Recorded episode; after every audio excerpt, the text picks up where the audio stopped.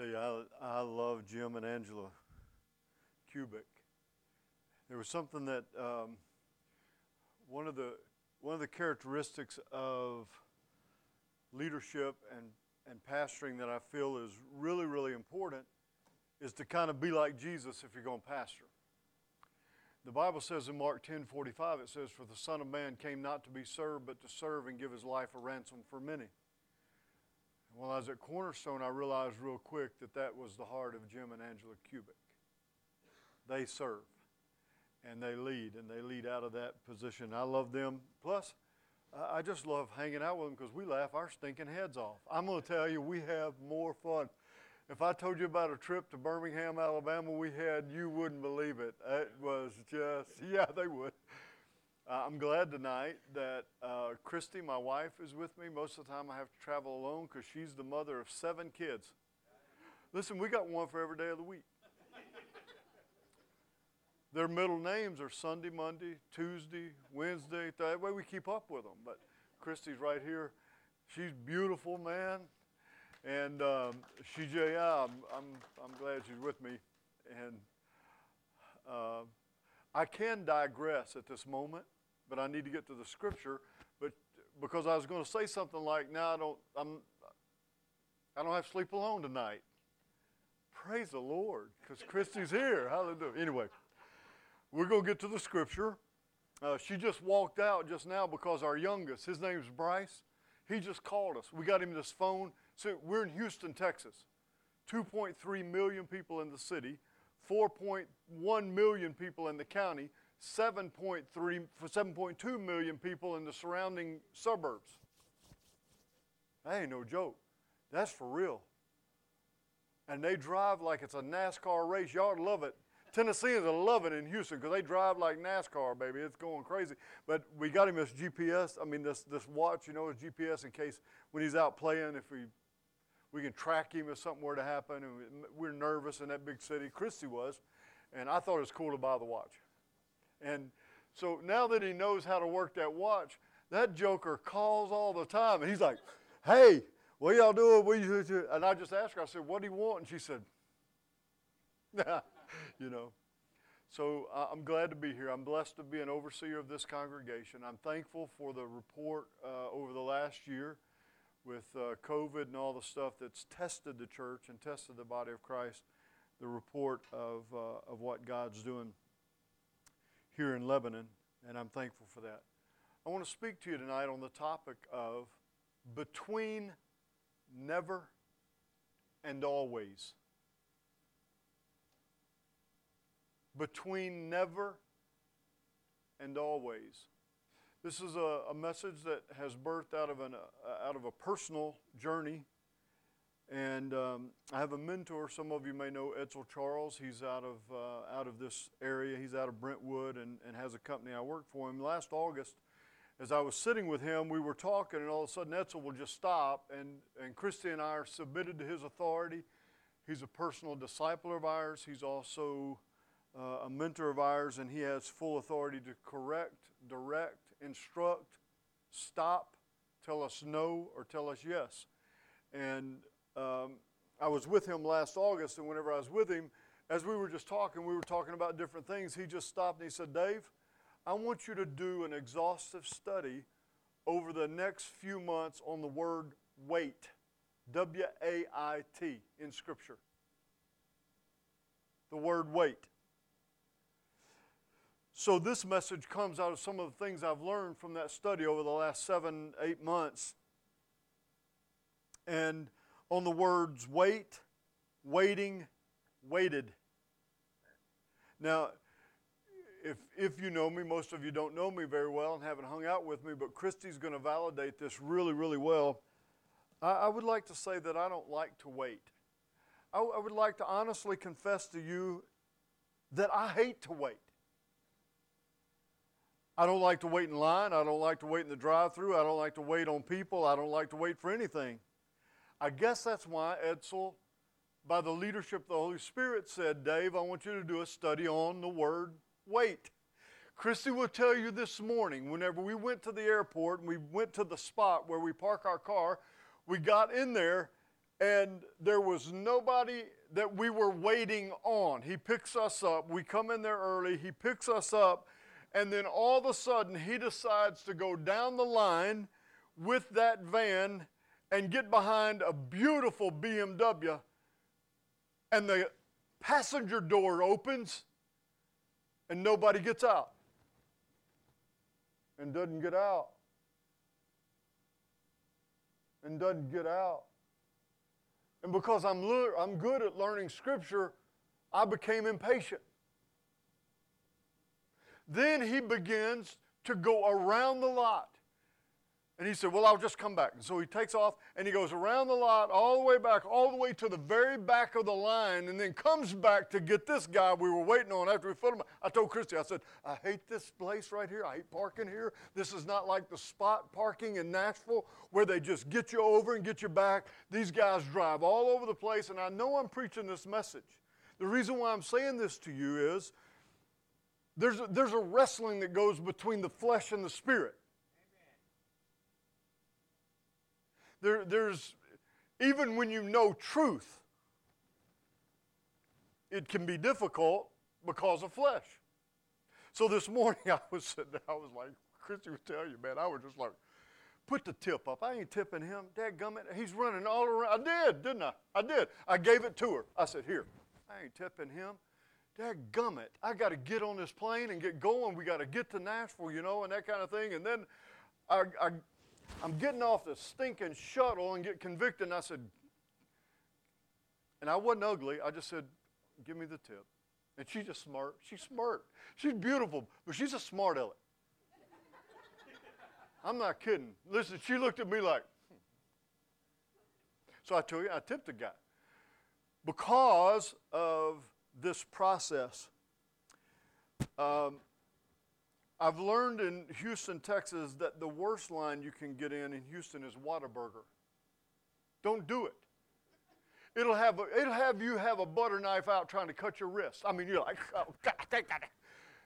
But Edsel gave me this instruction, and I've learned some things I want to share with you tonight uh, from this study. Now, I may have completely destroyed because I know that Launch Point Church under Pastor Jim is much more holy than this and don't struggle with um, the, the application of Scripture between flesh and spirit. Although we've walked together and we, we uh, I want to talk to you about the word never. Never. I'll never find a job. I'm never going to get my food. He's never going to get me to the gate. This situation will never get better. I'll never get married. I'll never have the child I long for. He'll never come home to me. We will never get there. They will never finish. Have you ever done that? Have you ever built a house or waited for them to, you know, um, what is the road that goes from Gallat from, from here to Gallatin? What is that highway? My God. Is it still under construction? Yeah. Never. right? I've driven that thing, man. I've driven it as a pastor. I've driven it as a salesman. I'm going to tell you, never, never, never, never, never, never 109. That's the motto, never 109. I will never work with inner city kids. I will never go there. I will never do that. See, the word never, it's a lie that originates in our sinful nature and it insists on putting a decisive end to hope.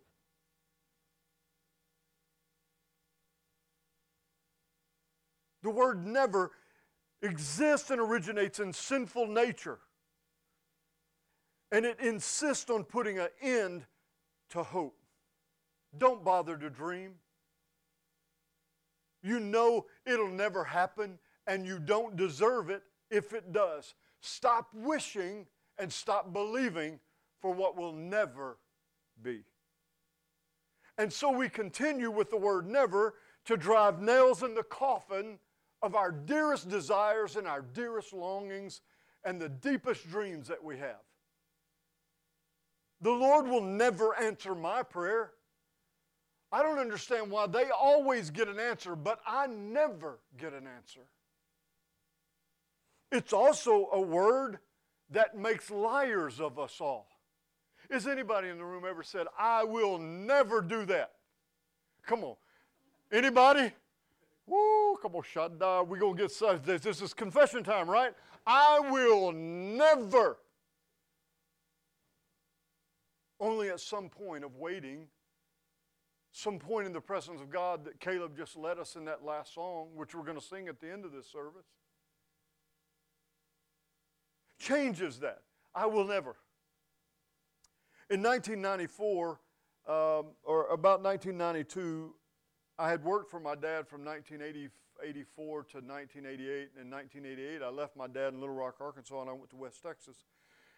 And I worked out in Lubbock, Texas, and, and my dad's church went from a, a upper middle class Caucasian congregation to an inner city ministry. And whenever I would visit back there, there I would go to the apartments with my brother, and, and the Bloods and the Crips would be in different apartments, and they would, psst, whenever they came in there, and um, they would ask my brother this. I walked in the apartment with them, and I, I, I walked in those apartments, and they would ask my brother this Is the man of God in the apartment complex talking about my dad?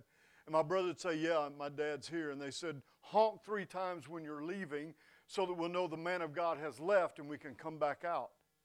And my statement then was, I will never do that, man. I ain't got no burden for none of that. I will never. See, this is the challenge of waiting on God.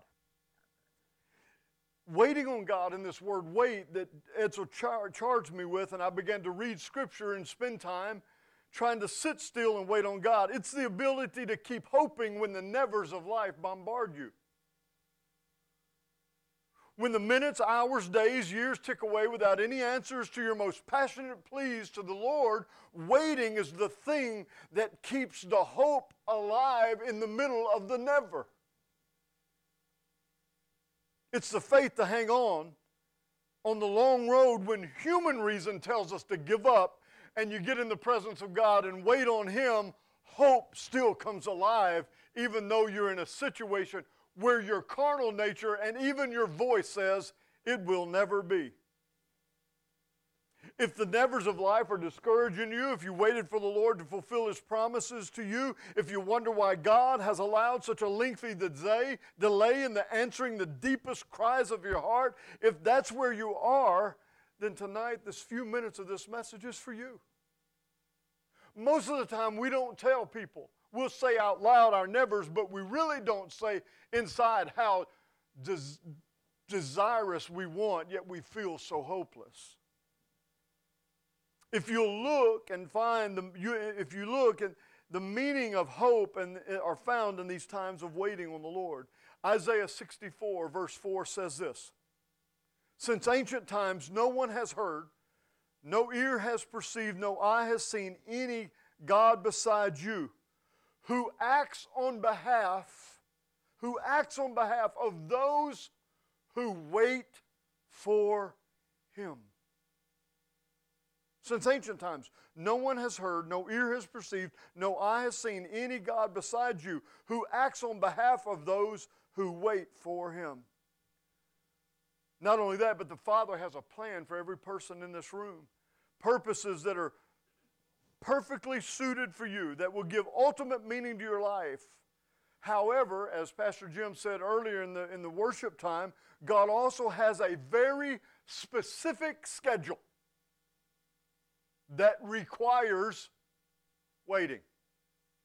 I don't know about you, but I have. I've, I've ordered God around. You know, maybe I'm the only one. I kind of feel that kind of air, the air left the room when I said that. Oh, yeah, I've told him it, now it's time. There have been people I've encountered. I said, God, just kill them. I, will kill them until God they, tell you they died. I mean, I, I'm more than happy to take them out for you. Kind of like the people that stole me in Christy's travel trailer just last fall. Edsel told me about doing the study on waiting. And whenever I was waiting in the presence of the Lord, the Lord gave me a burden for inner city kids in Houston who've never fished, never canoed, and never seen the ocean. And I rebuked the Lord on that. When He burdened me with that, I said, God, that's not your will. Because I already said in 1992, I will never. And the Lord messed me over about it. Well, then, that's in August. Then, then uh, first of October, me and Christy bought a travel trailer earlier last year, and we were having time. Been out in the thing four times, and them jokers came on the lot that is locked. I'm talking about locked down. Them jokers came in and stole our travel trailer in the middle of the night before Sunday.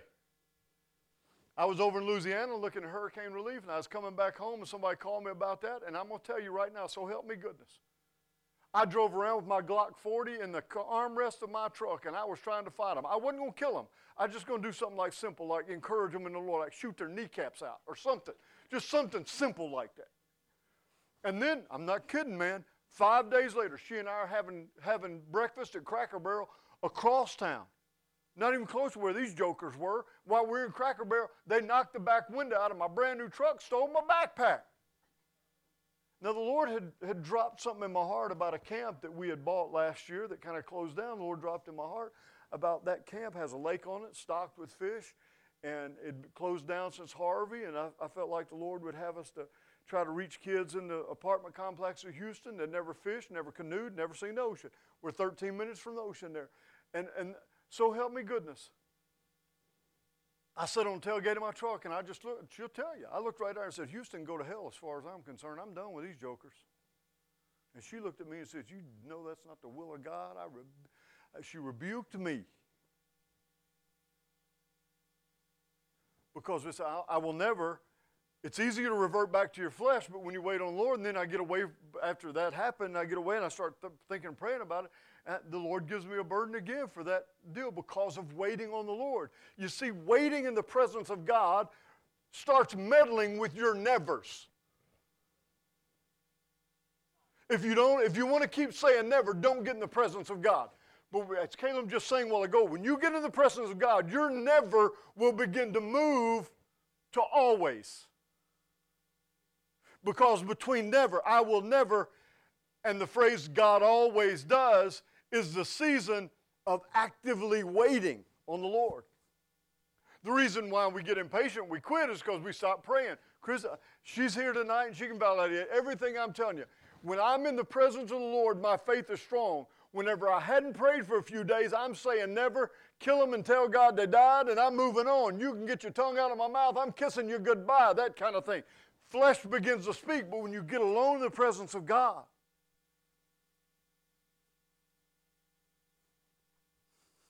right now, man, when you close into the presence of God, that never begins to change to a burden for something. Dreams are birthed in waiting. They're not birthed in activity, they're birthed in waiting. If you don't want to be called to obedience, and if you don't ever want to be asked to do anything outside your parameters of control, don't ever wait on God. But if you ever wait on Him, He's going to push you to a different place. He's going to begin to provoke your nevers. 2 Corinthians 1, verse 9 says, Indeed, we felt we had received the sentence of death, but this happened that we might not rely on ourselves, but on God who raises the dead. Deuteronomy 31, verse 6 and verse 8 says, Be strong and courageous. Do not be afraid or terrified because of them, for the Lord your God goes with you. He will never leave you nor forsake you. Those things are birthed and they come alive in waiting. So, whatever you yearn for, whatever, no matter how long you have to wait, no matter how long you've waited, you can trust the Father to lead you. And you can know for absolute certain, and waiting teaches this, that He has your very best interest in mind. It's in the waiting, man. Between never and always is waiting. Wait. Waited. God is working on behalf, even though His plans take time. My prayer for me, and it also is for you, that that we will learn to anticipate His answer no matter how long it takes. You see, waiting is not sitting laying back in a recliner and saying, Oh Lord, I'm waiting on you. Waiting is an active. If you look at the word all through Scripture, it is an active process of anticipation that you wait faithfully, patiently, and I don't like this word, joyfully. I can be just like the Pharisees. If I'm going to fast and wait, I'm going to make, every, make sure everybody around me knows it. Well, what, what you, what's, what's going on in your life? Well, I'm, hmm, I'm just waiting on the Lord. I'm having to fast to do it. No, that's not the definition. As I've studied this word, it's an active word. It's one that provokes us and it provokes our flesh when you've invested time, energy, prayer, confidence into waiting on Him. And if you're here tonight and you're waiting on something and you've been praying for something, you're saying, I don't know if the Lord, He's never going to answer me. Could I say today that when you've been waiting, anticipating, hoping, and believing, please don't stop now when you've invested so much time in waiting?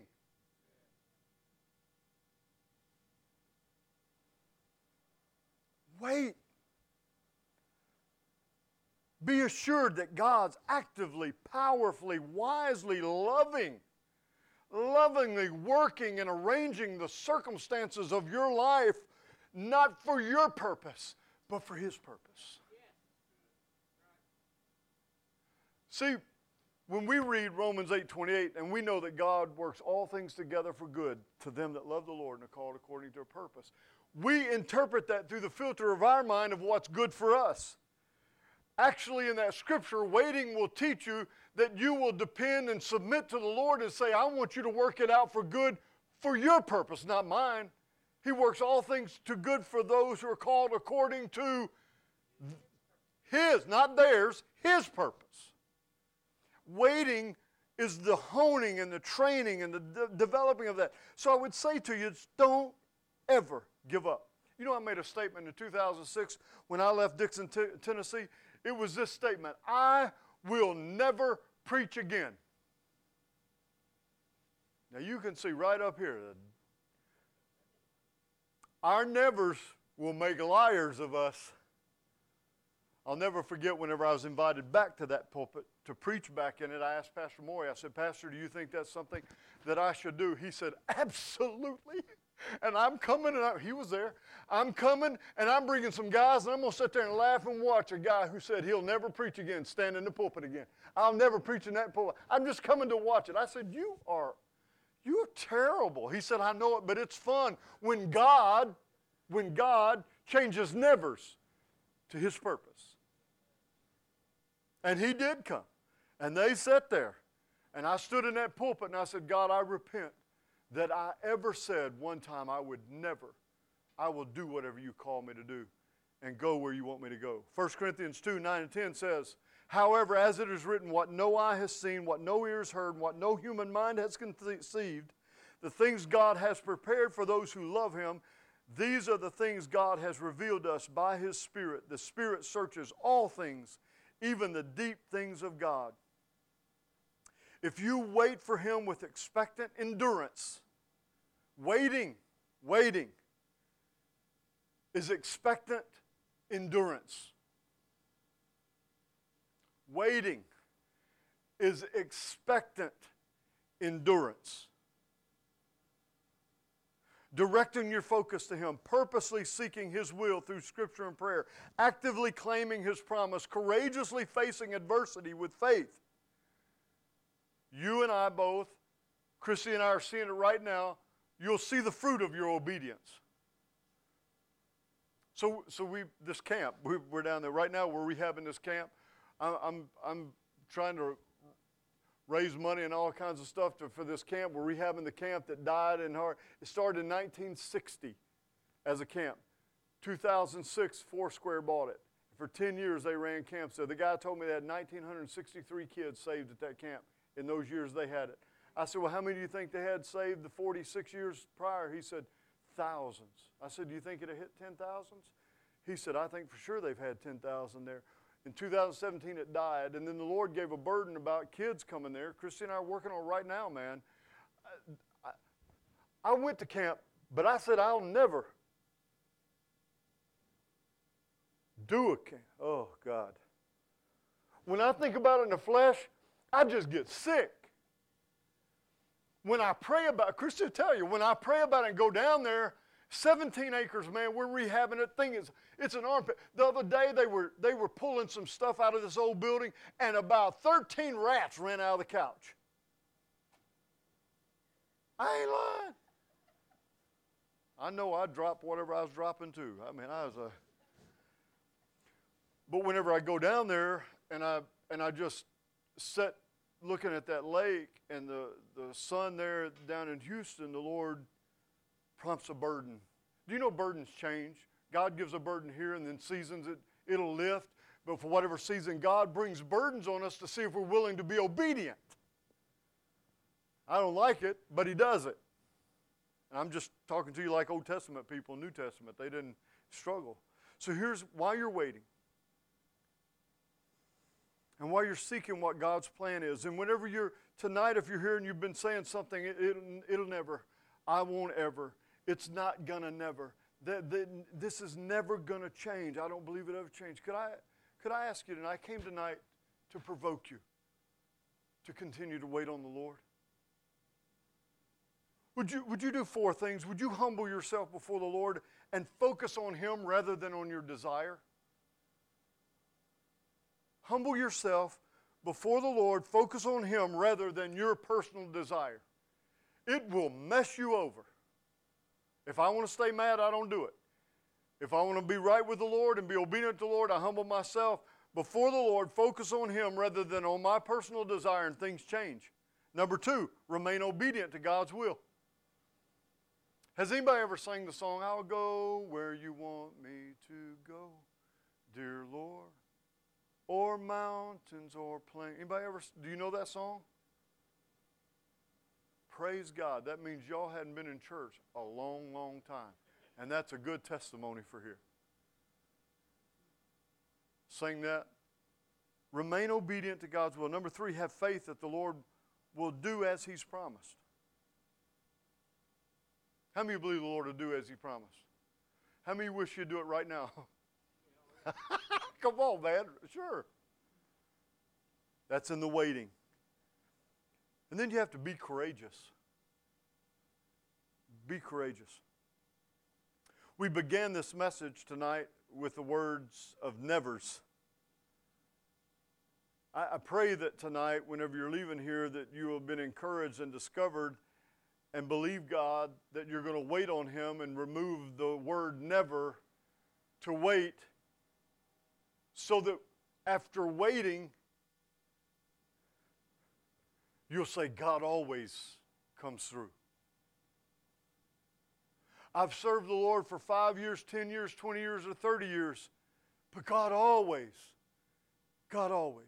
How many of you served the Lord longer than 20 or 30 years? Would you lift your hand? Can I ask you,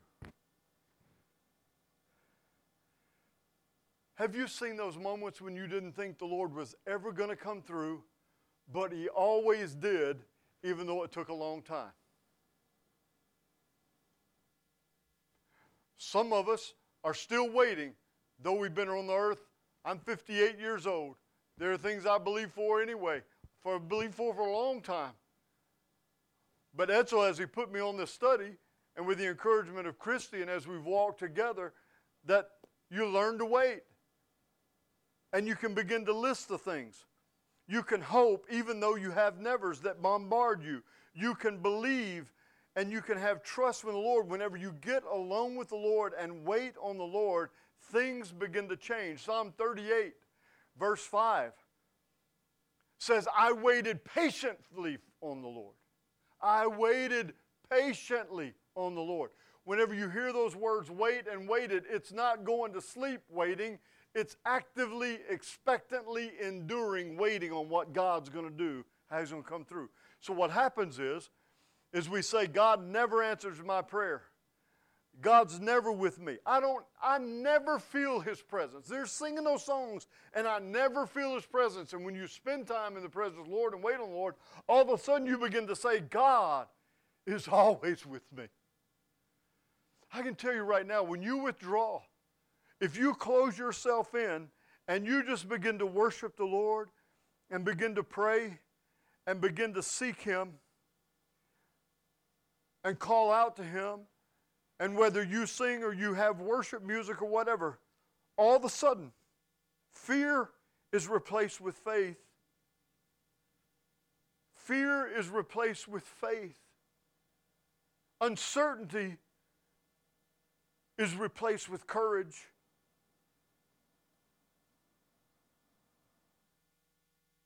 It will happen. Because in the presence of God, there's courage, there's faith, there's strength. And you begin to say, He will always love you. He always forgives me. He always listens. Do you know that every time you confess your sin to the Lord, he, he, he forgives you? You know why we don't think He does? It's because we don't forgive ourselves and move on about it. He always hears you. God always hears you. He always comforts us. He always provides for us. He always remembers us. He always works on our behalf. He always leads you with love, power, wisdom. He will always bless your obedience to Him. He will always come through for you. He will always answer your prayers. And when you wait on the Lord, you can know for certain that the best is yet to come. Always. Has anybody ever had a surprise of Jesus? Like like you give something i'm not talking about money necessarily but you give time or or you give financially or the lord drops something in your heart and you give and and all of a sudden something comes your way and you're like that's something i've been waiting for. Because god always comes through. Christy and i whenever we had that travel trailer stolen we've we've had a couple of surprises. I want her to come and tell about a girl that before, before I'm done about how fear can grip you about how you're going to see something change or something done, like in the camping situation and, and our travel trailer. So we decided, well, if a travel trailer got stolen, if we're going to get another one since we're going to live down at the camp, then why don't we just dream big and go see what, we'd what we would add? Well, we figured out real quick that a bunk bed with a curtain for your kids, it would be better if you had a door and could shut them jokers in there. Can anybody say amen? Anybody ever done travel trade? I'm, i promise you, just shut the door so they can't come out. Well, Christy had this little edge for her little, in the kitchen, had this little corner thing out there. And she, she wanted like an island, like one of those big long island things. So we went and looked at that, and man, we saw something like, man, that's good. I only wanted one thing. I wanted one of them little fireplaces under the TV. You ever seen one of them fireplaces in the travel? Man, them things are expensive. You put a fireplace in, jokers get expensive. And so that's what we believe the Lord for. And so we were looking, we'd kind of come because we have to have one down there this summer. We're running like 10 weeks. She's running 10 weeks of camp. I'm going to be waiting on the Lord. So, hallelujah. anyway, so so no joke. We just resolved that. We knew we were going to have to do that. We, we sold our house, moved in an apartment so we could afford to do that. And so well, I got a call from one guy in the church down there, and he said, Hey, Dave, uh, James has a travel trailer for sale. You might want to check it out. So I looked at it. It was everything we we, I mean, it was everything we'd looked at. He'd had it for three months, put 150 miles on it. He hadn't even been in it but twice, spent two nights in it. I'm not kidding. And I called him and I said, What do you want for it? He wanted exactly the balance of what the one we had stolen that the insurance paid off, the balance of the one we had stolen that was tens of thousands of dollars cheaper than this one. And we pulled that joker home three weeks ago. And I'm going to tell you, I parked everything under the sun in front of it out there on that lot. I've so helped me God. We put 10 cameras around our building. We put burglar alarm on the gate. I mean, we've done everything we can and still had somebody come through another gate that a cell tower has and stole somebody's 20 foot king. But they didn't get my traveler. You know why? Because I had her 4Runner parked right in front on the tongue of that thing. They can't get it. They're going to take them both. I'm saying that to you. We were so distraught when that happened because it was something we had saved for. And yet we, we look now. I mean, I started, man, it, I wasn't really a camper. She always, when she's from Alaska, she did that junk. I didn't do that junk. My thought of, my, my idea of camping was like Motel 6, you know, something, Quality Inn or something. I mean, anyway, so, so we waited, and we did. We trusted, the Lord. We said, Lord, if that's what you want to do, then we just trust. Them jokers stole my 11 inch iPad Pro. I got me a 12.9 inch iPad Pro now so I can see it. In the, as we close, just one other testimony. The God will move from your nevers to always when you wait on Him. When you wait. Christy, come on, Christy. Can, can we use this mic, Jim? Just a quick testimony. We, we didn't know who, huh? We didn't know how we were going to do it, but this camp that we, that we bought, that we're, we're working on, that as I wait on the Lord, I'm excited about it. If I stop waiting on the Lord, uh, I'm, I'm just kidding. Christy. Uh, but we found a director, and I want her to tell you the story about this. There was a, a young lady. Well, we had been praying because we were like, you know, we're not directors. Lord's given us a burden, but where do we even start? And uh, by accident, I ran into this young lady who begins to tell me her testimony. And um, she was, uh, tw- this was 12 years ago. And um, she went to the camp that when it was going, the camp that we bought. But when it was going, her parents took her kicking and screaming when she was 15 with the, as a last resort. They threw their hands up with their, she was a cutter. She was dabbling in things, other things she shouldn't be in. And her parents didn't know what else to do, but they'd heard about that camp. And they, they took her. And it was the first week of camp for that summer. And she went on a Monday, not happy. And then on Friday, she called her parents and said, I'm, um, I've gotten saved. And um, I'm staying this summer. And they go, no, no, no, you can, you, okay, you can stay for the week. She said, no, no, no, you don't understand. I'm going to stay for the whole summer. And I'm going to stay as a junior counselor because I want to see what God's going to do with me. And so she stayed that whole summer. She was 15. So for the next three years, she went every summer as a junior counselor. She didn't go to get paid. She began to be mentored by the, by the director that was actually there and began to really um, experience God for herself, what He was doing in her, and she began to have a burden for, for, for camp and for camps. When she was 18 and graduated, she became the assistant director. And she said, two years later, I was really mad because the lady who had, who had um, been mentoring me um, decided to leave. And so she was really upset and distraught. And she said, The Lord placed me as director. And she said that when Harvey hit, my dream started to fade because then the camp had, um, I was going to say drowned, but that is not, it is kind of the answer drowned, but it flooded. but somebody in Arkansas had heard about her and called her, and she went and was a director there. Then, two years later, after that, across international seas, someone in Spain had heard of her, called her, and she was um, coaching and, and um, creating camps for churches in Spain as a director. I ran into her. You can't tell me that's by accident. She moved back this last year to live with her parents, and she said, Honestly, I came back, and she said the Lord would not leave her alone about continuing camp because now she's 28, and she was like, I've got to go back to school. I've got to do something different. I can't do camp my whole life. And she, so, so she's been in this battle. But the Lord kept saying, just wait. Just wait. So she said, I moved back in my parents and I've just been working a part time job. And then she meets me. And I said, So what do you want to do with your life? She said, I want to be, my dream since I was 18 was to come back into this camp and to be the director and to see God do things in other kids that He did in me. And that young lady is now our new director. She starts in a few weeks and she is on fire for God. And that just goes to tell you that, yes, that just goes to tell you that every little seed that we plant, whether it's in a child or an adult, that when God takes a hold of that seed and begins to have people like us that begin to water that seed, how things can come back full circle.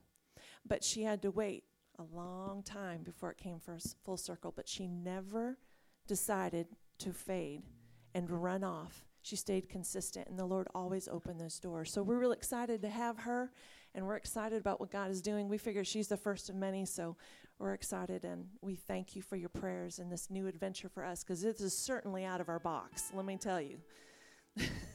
we don't know what we're doing, but God does. The reason I had Christy say that, and the reason this message is dear uh, to, to my heart, is that we went to Houston for one other for other reasons, and for now, for whatever reason, he's got us trying to reach kids, and um, waiting on the Lord will change your desire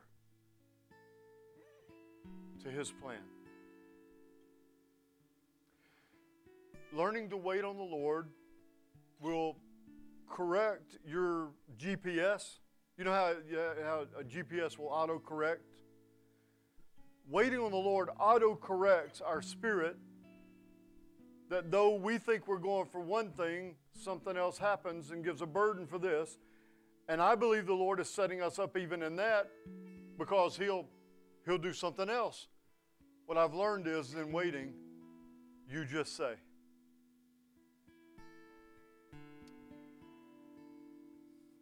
Have your way in me, Lord. And I'll obey you no matter what you say. I've come tonight to say to you that waiting is the season between never and always. And if you're in the season of nevers, if you'll wait on the Lord, you'll come to the other side and realize He always, He always